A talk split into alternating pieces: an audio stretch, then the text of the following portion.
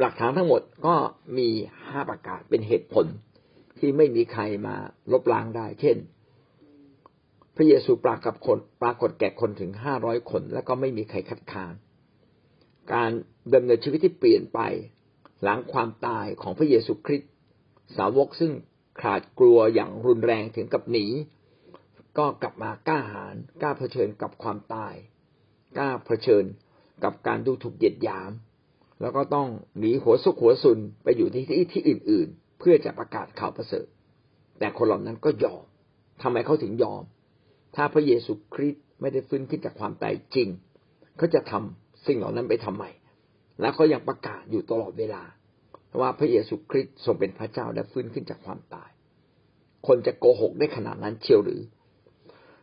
4.3 การเจริญเติบโตของกลุ่มคริสเตียนนะครับ ที่ดำเนินชีวิต ฝืนกับความจริง แห่งฝืนกับการถูกทำลาย การถูกเข็นฆ่า การถูกดูถูกเหยียดหยามของคนยุคนั้น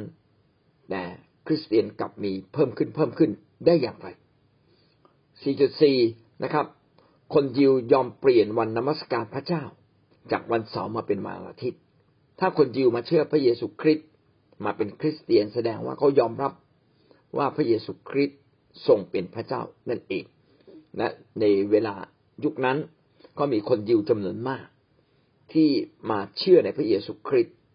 และเปลี่ยนจากการนมัสการพระเจ้าในวันเสาร์มาเป็นวันอาทิตย์ ก็ยืนยันว่าพระเยซูคริสต์นั้นทรงเป็นพระเจ้า แล้วถ้าพระเยซูคริสต์ไม่ได้ดำรงพระชนอยู่ในตัวเขา พระเยซูคริสต์ไม่มีชีวิตจริงอยู่ในคนยิว คนยิวเหล่านั้นจะยอมเปลี่ยนแปลงชีวิตของตนเอง โดยเฉพาะอย่างยิ่งการนมัสการพระเจ้าของเขาได้อย่างไร เพราะคนยิวเป็นพวกที่เชื่อในพระเจ้าแบบหัวปักหัวปั๊มนะครับ แบบไม่มีชนชาติไหนที่เชื่อพระเจ้าแบบคนยิวแบบนั้นนะครับ ข้อที่ห้าอุโมงค์ว่างเปล่าครับ ทั้งหมดห้าประการนี้ก็เป็นเหตุผลแล้วก็เป็นหลักฐานด้วยเป็นทั้งเหตุผลเป็นทั้งหลักฐานที่ยืนยันนะครับ ที่ไม่มีใครที่สามารถ ที่จะมาลบล้างเหตุผลเหล่านี้ได้ ก็เป็นการที่ยืนยันนะครับ ตรงตามที่นักประวัติศาสตร์ หรือนักกฎหมายต่างๆ แต่ละยุคแต่ละสมัย เขายอมรับจำนวนต่อหลักฐานจำนวนต่อเหตุผล ในเหตุการณ์ที่เกิดขึ้นทั้งหมดทั้งสิ้นนี้และยอมรับว่าพระเยซูคริสต์ฟื้นขึ้นจากความตายจริง แม้เขาไม่ได้อยู่ในยุคนั้น ต่อมาเราขึ้นข้อห้าทฤษฎีผิดๆนะครับ เราไม่เพียงแต่มาพูดถึงพยานหลักฐานของนักประวัติศาสตร์นักกฎหมายพยานหลักฐาน การฟื้นคืนพระชนนะครับ พยานหลักฐานก่อนที่พระองค์จะเสียชีวิต ก็ยังมีเหตุการณ์ที่สำคัญ ก็คือทฤษฎีต่างๆ มีทฤษฎีหลายทฤษฎีที่ที่จะพยายามอธิบายว่า ระเยซูคริสต์นั้นไม่ได้ฟื้นจากความตายจริงนะครับ มีอะไรบ้างทั้งหมดนี้ก็มีอยู่ประมาณห้าทฤษฎีนะครับ ผมขออ่านหลักๆ ให้ฟังก่อน ทฤษฎีแรกก็บอกว่าสาวกมาขโมยศพทฤษฎีทฤษฎีที่สองก็บอกว่าคนยิวที่ไม่ชอบพระเยซูกับเจ้าหน้าที่ของคนของของคนโรมก็มาเอาศพไป ทฤษฎีที่สามบอกว่าสาวกไปผิดอุโมงค์จึงเห็นอุโมงค์ว่างเปล่า ทฤษฎีที่สี่บอกว่าพระเยซูคริสต์ไม่ได้ตาย น่าจะเป็นแค่สลบไหม จึงฟื้นขึ้นจากความตายอีกครั้งหนึ่ง ทฤษฎีที่ห้าเป็นทฤษฎีบอกว่าสาวกเนี่ยคุ้มคลั่งนะครับ ผิดปกติไป เอาละเรามาดูแต่ละทฤษฎีนะครับ ทฤษฎีแรก สาวกมาขโมยพระศพทฤษฎีนี้กำลังพยายามบอกว่า ยามาหลับ สิบหกคนเนี่ยหลับพร้อม ๆ กัน ในเวลากลางคืน สาวกก็มาขโมยพระศพของพระองค์ไป แล้วก็แกล้งทำเป็นว่าพระเยซูคริสต์ฟื้นคืนพระชนนะครับ นี่ก็เป็นข้อกล่าวอ้างของคนบางคน แต่ก็มีสิ่งที่น่าคิดนะครับ มีสามประการ ประการแรกก็คือยามที่เฝ้าอุโมงยามที่เฝ้าอุโมงค์นะครับมีคนไปค้นคว้า เพราะว่ามัทธิวบทที่ยี่สิบเจ็ด ข้อหกสิบสองถึงหกสิบหกนะครับ ภาษากรีกก็เขียนคำว่ายามไว้ โดยใช้คำว่า custodia custodia แปลว่ายามนะครับคำนี้ถูกใช้นะครับ โดยเฟรเวียสฟรเดียสเรนัวเรนัวตุสนะครับ ผมพยายามจะอ่าน อาจจะไม่ถูกต้องนัก แต่ว่าภาษาอังกฤษ ก็เขียนมาเป็นตัวภาษาอังกฤษที่น่าจะสะกดอ่านได้คล้าย ๆ แบบนี้นะครับ ในหนังสือของท่านก็เขียนไว้ชัดเจนอยู่ล้วคนนี้เป็นนักประวัติศาสตร์ ทหารโรมัน เป็นนักประวัติศาสตร์ การทหารโรมัน ก็คือนักประวัติศาสตร์อาจจะมีความเชี่ยวชาญในแต่ละด้านแตกต่างกัน คนคนนี้มีความเชี่ยวชาญในประวัติศาสตร์ของทหารโรมันในยุคนั้น เขาก็อธิบายคำคำนี้ นะครับว่าคำว่าคัสโตเดียหรือยาม หมายถึงกลุ่มคน มีประมาณสิบหกคนด้วยกัน แต่ละคนจะถูกฝึกในการดูแลในขอบเขตพื้นที่ประมาณหกตารางฟุตของตัวเอง ดังนั้นถ้าคนสิบหกคนยืนติดติดกัน ก็จะดูแลพื้นที่ได้ประมาณแปดสิบหกตารางฟุตนะครับ หรือประมาณสิบตารางเมตร ถ้า ถ้าผมอธิบายไม่ผิดนะครับ ประมาณนี้นะครับ ก็สิบตารางเมตรก็นิดเดียวนะครับ ผมอาจจะเข้าใจผิดไปเก้าสิบหกตารางฟุตก็คือสิบแปดแปดหกสิบเก้าเก้าแปดสิบเอ็ดประมาณเก้าฟุตเก้าฟุตก็คือประมาณสามเมตรอ๋อไม่ใช่สิบตารางเมตรสามสามเก้าใช่ใช่ประมาณสิบตารางเมตรนะครับ ก็คือฝั่งละประมาณสิบตารางฟุตคูณสิบตารางฟุตอ่าสิบความยาวสิบความยาวสิบกว้างสิบฟุต ฟุตหนึ่งก็สามสามสิบเซนสิบก็คือสามเมตรสามเมตรคูณสามเมตรนะครับ ประมาณนี้ พื้นที่สามเมตร คูณสามเมตร ก็นิดเดียวนะครับ เท่ากับประมาณห้องแถวห้องหนึ่งนะครับ กว้าง ยังไม่ถึงห้องแถวห้องหนึ่งเลย เพราะห้องแถวมันประมาณสี่เมตร อันนี้มันประมาณแค่สามเมตรเองสามเมตรนิดๆสามเมตรคูณสามเมตร มีคนยืนอยู่สิบหกคน ก็คือโอ้มันแน่นมากเลย แน่นมากเลยสิบหกคนยืนอยู่ที่นะครับ อยู่ด้วยกันนะครับ แล้วปกป้องพื้นที่ตรงนี้นะครับ ถ้าทหารยามไม่ได้รักษาหน้าที่ของตน ทุกคนต้องถูกประหาร นี่ก็เป็นอีกเหตุผลหนึ่ง ไม่เพียงแต่ว่ามีสิบหกคนยืนอยู่ในพื้นที่ประมาณเก้าสิบหกตารางฟุต หรือสามเมตรคูณสามเมตร ถ้าหากว่าคนเหล่านี้ยืนอยู่ และเฝ้าอยู่กองทัพเล็ก ๆ จึงจะมาจัดการกับไอ้คนสิบหกคนนี้ได้ มันต้องมามากกว่าสิบหกคน ต้องมากันสามสิบคนห้าสิบคนหกสิบคนแล้วต้องมีอาวุธ เพราะว่าทหารที่ยืนอยู่นั้น มีอาวุธอยู่ แล้วมันมีกฎหมายข้อหนึ่งนะครับ เขียนไว้ว่า หากทหารยามเนี่ยไม่รักษาหน้าที่ของตนในการปกป้อง ไม่ให้คนบุกรุกเข้ามาสิบหกคนนี้นะ ต้องถูกประหารชีวิตหมดทุกคนนะครับ และเป็นการประหารชีวิตที่โหดเหี้ยม ก็คือต้องถูกเผานะครับ โอ้เป็นเป็นสิ่งที่น่ากลัวแม้กฎหมายที่น่ากลัว จะเป็นไปไม่ได้เลยที่คนยามเหล่านั้น นะครับ จะปล่อยให้คนเข้ามาขโมยศพของพระเยซู คืออาจจะหลับหลับแล้วคนเข้ามามันก็ต้องมีเสียงดังนะครับคนอื่นตื่นคนอื่นก็ต้องตื่นนะครับ แล้วก็กลิ้งก้อนหินก้อนหินไม่ใช่ก้อนเล็ก ๆ มันใหญ่มาก มันจะกลิ้งอย่างไรนะครับ ถ้ามีการกลิ้งก้อนก้อนหิน ก็ต้องโครมคามโครมครับคนเหล่านั้นต้องตื่น ถ้าตื่นขึ้นมาทำไมไม่ต่อสู้กับเหล่าสาวก เห็นไหมมันก็มีเหตุผล ที่มาคัดค้านว่ามันไม่น่าจะเป็นจริงนะครับ ถ้าทหารหลับจริงนะครับ อย่างที่อ้าง แล้วเขาจะรู้ได้อย่างไร ว่าสาวกมาขโมยศพจริงเอาใครขโมยอะ ก็บอกสาวก รู้แต่ว่าศพหายนะครับ ก็เลยเขาเรียกโทษสาวกก็สาวกเป็นกลุ่มเดียวที่อยากจะได้พระศพคืน เพื่อจะได้เอาไปโชว์เป็นหลักเป็นฐานว่า เห็นไหมไม่มีใครเจอศพของพระเยซูที่อุโมงค์เลย ดังนั้นเขาก็จึงอ้างว่าสาวกขโมย แต่ถ้าเขาหลับหลับแล้วมันจะเห็นสาวกขโมยได้อย่างไรล่ะนะครับ ประการต่อมาก็คืออุโมงค์เนี่ยถูกก้อนหินก้อนใหญ่มากปิดอยู่ แม้ทหารจะหลับ การเคลื่อนก้อนหินซึ่งเป็นก้อนหินใหญ่ มันก็คงต้องเสียงดัง จนปลุกทหารตื่น ไม่ใช่หรือ ถ้าเป็นไปได้หรือทหารทุกคนจะหลับยามพร้อม ๆกัน อันนี้ก็คือเรื่องของยามพระอุโมงค์ดูแล้วมันขัดแย้งนะครับ คุณจะขโมย ขโมยได้ยังไง คุณจะฝ่าด่านทหารสิบหกคนนี้ได้หรือนะครับ พระคัมภีร์ก็เขียนไว้ในมัทธิวบทที่ยี่สิบเจ็ดข้อหกสิบสองถึงหกสิบหกนะครับ ก็จะอ่านให้ฟังหกสิบสองถึงหกสิบหกในวันรุ่งขึ้น คือวันถัดจากวันตะเตรียม วันตะเตรียมก็คือวันศุกร์นะครับ พวกมหาปุโรหิตและพวกฟาริสีพากันไปหาปิลาตและเรียนว่าเจ้าคุณขอรับ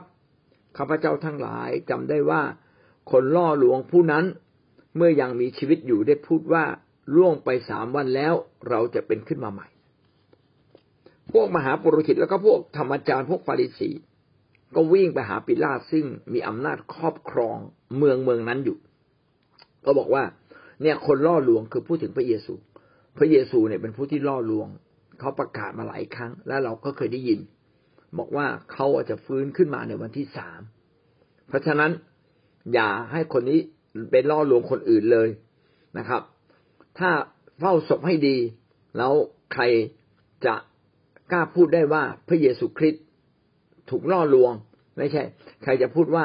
คำล่อลวงของพระเยซูคริสต์จะเป็นจริง ถ้าศพยังมีอยู่ แล้วมันจะฟื้นขึ้นจากความตายได้อย่างไรนะครับ ข้อหกสิบสี่จึงเขียนว่าเหตุฉะนั้น ขอเจ้าคุณได้มีบัญชา สั่งเฝ้าอุโมงค์ให้แข็งแรงจนถึงวันที่สามเกลือกว่าสาวกของเขาจะมาลักเอาศพไป แล้วจะประกาศแก่ประชาชนว่า เขาเป็นขึ้นมาจากความตายแล้ว การหลอกลวงครั้งนี้จะไร้แรงยิ่งกว่าครั้งก่อนอีกปีลาจึงบอกเขาว่า พวกท่านจงเอายามไปเถิด จงไปเฝ้าให้แข็งแรงเท่าที่ทำได้ เขาจึงไปทำอุโมงค์ให้มั่นคง ประทับตราที่หินและวางยามประจำอยู่ พี่น้องจะเห็นว่าพระคัมภีร์ได้เขียนว่าไฟตรงข้าม คือพวกมหาปุโรหิตและพวกฟาริสี ก็ไปขออำนาจจากปิลา เพื่อจะมาเฝ้ายามอย่างเข้มแข็งนะครับ มาเฝ้าอุโมงค์อย่างเข้มแข็ง เพื่อไม่ให้ถูกใครลุกล้ำเข้ามาได้นะมีการทำตราประทับไว้ที่เชือกไว้ที่หินนะครับ เอาเชือกมาล้อมหินแล้วก็ตีตาประทับเอาไว้ แล้วก็เอาคนยามสิบหกคนมาเฝ้า อย่างเข้มแข็งสามวันสามคืนเฝ้าตั้งแต่คืนวันศุกร์นะครับจนกระทั่งวันเสาร์ก็ยังเฝ้าอยู่ แล้วก็เช้าวันอาทิตย์ก็ยังเฝ้าอยู่นะครับสามวันเองนะครับ เฝ้าอย่างเข้มแข็ง โอ้ถ้าเฝ้าอย่างเข้มแข็ง ใครจะมาขโมยได้นะครับ ดังนั้นทฤษฎีที่ว่าสาวกมาขโมยจึง เป็นสิ่งที่ค้านกับหลักฐานที่เข้มแข็งที่แน่นหนาเรานี่นะครับ ขอไข่ไม่เพียงแต่ยามเฝ้าอุโมงค์เรามาดูในเวลานั้นสาวกขาดกลัวมากเลยนะครับ พระคัมภีร์ได้เขียนไว้ในม มาระโกบทที่สิบหกข้อหนึ่งถึงข้อสิบสามว่า สาวกหวาดกลัวเป็นอย่างมาก แล้วก็หนีไปหมดนะครับ ยกเว้นเปโตร แล้วถ้าสาวกขาดกลัวแบบนี้ ใครจะมากล้าขโมยศพนะครับ ก็บันทึกไว้ในมาระโกบทที่หนึ่งบทที่สิบหกข้อหนึ่งถึงข้อสิบสามเขียนไว้ดังนี้ครั้นสบาโตล่วงไปแล้ว มารีชาวมักดารามาดี มารีมารดาของยากอบและนางสโลเมนี่ผู้หญิงสามคน ซื้อเครื่องหอมมาเพื่อจะไปฉลองพระศพของพระองค์เวลารุ่งเช้าวันต้นสัปดาห์ก็คือวันอาทิตย์ ต้นสัปดาห์คือวันอาทิตย์นะวันแรกของสัปดาห์ก็คือวันอาทิตย์ วันต้นสัปดาห์ พอดวงอาทิตย์ขึ้นเขาก็มาถึงอุโมงค์เพมีผู้หญิงสามคนมา ผู้ชายไม่มีใครมาสักคนเลยนะครับ และพูดกันว่า ใครจะช่วยกลิ้งก้อนหินออกจากปากอุโมงค์เมื่อเขามองดูก็เห็นก้อนก้อนหินนั้นกลิ้งออกแล้ว เพราะเป็นก้อนหินโตมาก ก็เป็นความแปลกประหลาดใจ ใครจะมากลิ้งก้อนหิน ซึ่งมันใหญ่โตมาก ให้มันพ้นทางปากประตูถ้ำไปนะครับขั้นเขาเข้าไปในอุโมงค์แล้วก็ได้เห็นหนุ่มคนหนึ่ง นุ่งห่มผ้ายาวสีขาวนั่งข้างขวา ผู้หญิงนั้นก็ตกตะลึง ฝ่ายหนุ่มคนนั้นบอกเขาว่า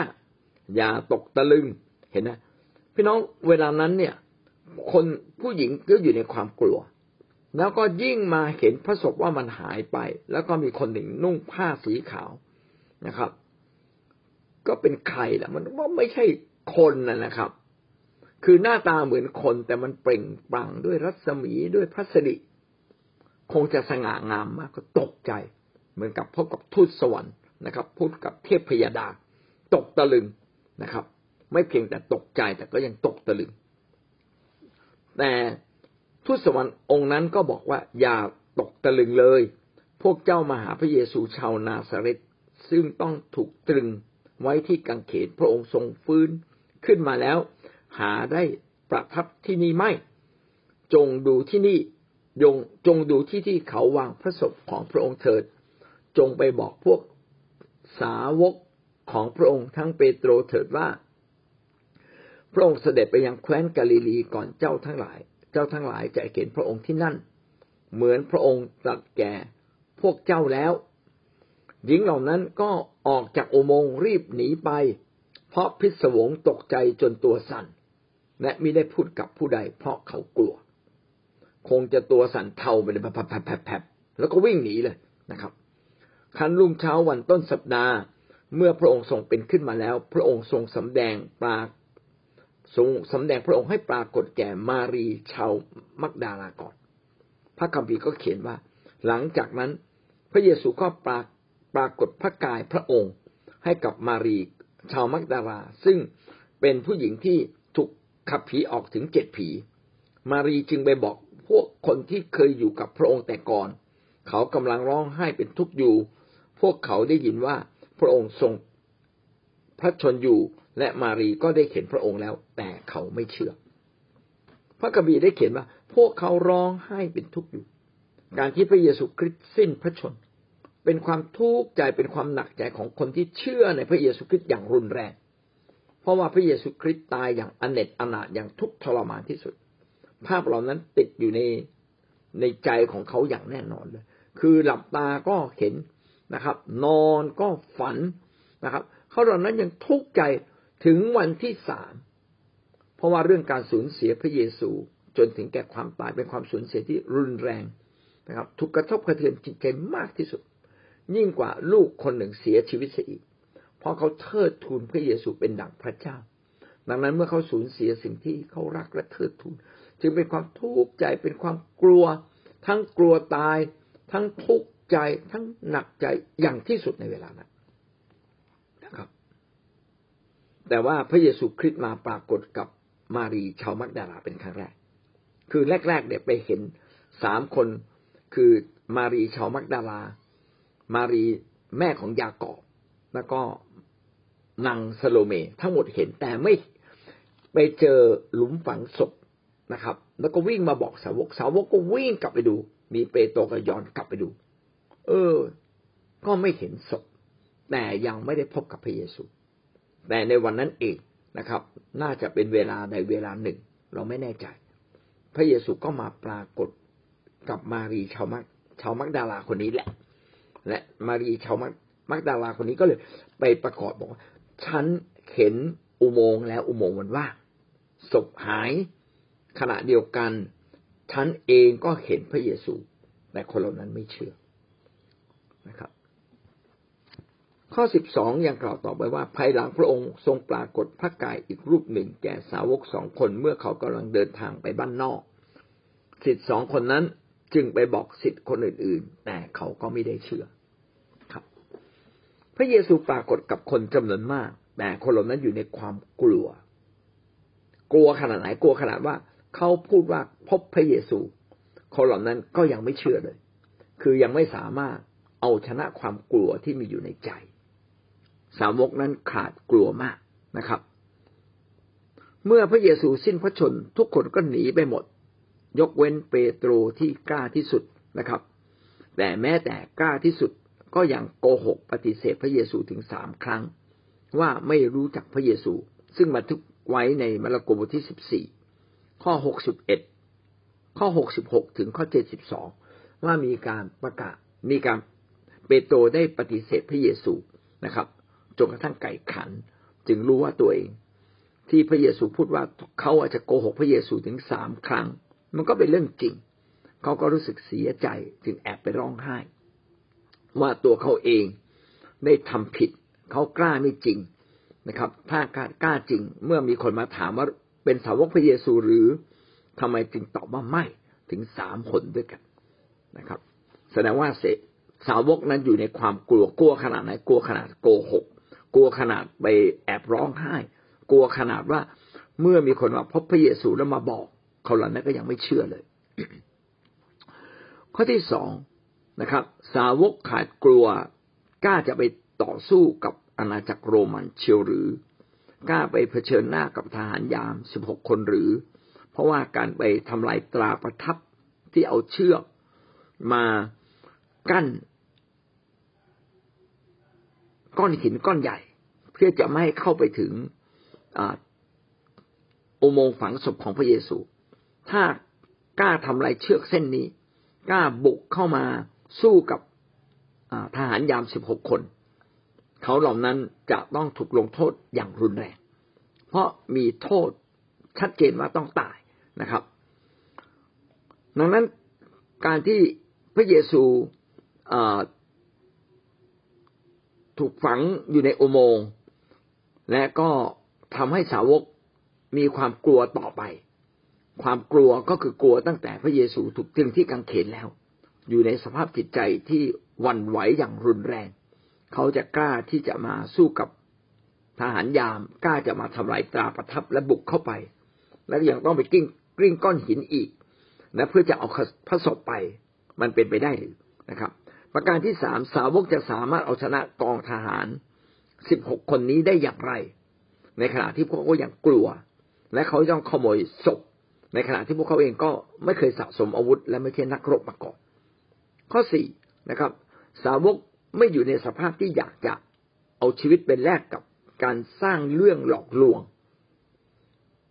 มันเป็นเรื่องจริงถ้าพระเยซูคริสต์ไม่ได้ฟื้นขึ้นจากความตายจริง เขาจะไปสร้างเรื่องหลอกลวงด้วยการขโมยพระศพ เพื่อจะมาโกหกว่าพระเยซูทรงฟื้นคืนพระชนทำไมนะครับ ผมคิดว่าเขาไม่กล้าหาญพอ ไม่ได้ทำในสิ่งที่จะเป็นเรื่องจริงทำในสิ่งที่เพื่อจะไปโกหกคนอีก ก็เลยดูมันไม่มีน้ำหนัก ที่จะต้องไปสู้ ที่จะต้องไปขโมยศพนะครับ ข้อควายนะครับ ไม่เพียงแต่ยามเฝ้าอุโมงค์และก็สาวก ไม่มีพลังพร้อม ที่จะไปสู้กับสิ่งเหล่านี้ เพราะว่ายังอยู่ในความกลัวนะครับข้อควายก็คือผ้าพันพระศพนะครับ ผ้าพันพระศพนั้นนะครับ ถ้าขโมย ถ้าคนมาขโมยศพเขาเขาจะไปแก้ผ้าพันพระศพทำไมเขาคงจะไม่มีเวลาทำเช่นนั้นเขาคงต้องรีบขโมยและรีบแบ่งไป ข้อสอง ผ้าผ้าผ้าพันพระศพเนี่ยอยู่ในสภาพที่เรียบร้อยนะครับ เรียบร้อยเลย ก็คือผ้าพันศีรษะพับไว้อย่างเรียบร้อย เออมันแปลกประหลาดถ้าผมจะขโมย ผมจะมา มามาเอาผ้าพันศพออกจากศีรษะ แล้วก็พับไว้ทำไมพันออกแค่ไหนก็ทิ้งไว้ตรงนั้นแหละ จริงไหมครับ เพราะต้องรีบไง แล้วผ้าพันพระกาย ตั้งแต่คอลงไปจนถึง ตั้งแต่ไหล่อะ จนไปถึงเท้า ก็ยังอยู่ที่เดิม ยังอยู่ในลักษณะมีอาการของการพันศพ แต่ไม่ข้างในไม่มีศพนะครับ ข้างในมันกลวง เออ มันแปลกประหลาดนะครับ เครื่องหอมยังอยู่ในนั้นเลย แต่ในนั้นไม่มีศพทำไมผ้าพันศพเป็นอย่างนั้นนะครับ นี่ก็เป็นหลักฐานที่ชัดเจนนะครับ ดังนั้น สาวกทฤษฎีที่ว่าสาวกมาขโมยพระศพนั้น จึงเป็นสิ่งที่เป็นไปไม่ได้เลย 5.2 คนยิวหรือเจ้าหน้าที่โรมันเป็นคนขโมยศพไปเองนะครับ เราขึ้นหัวข้อไว้เพียงแค่นี้นะครับ เอาละ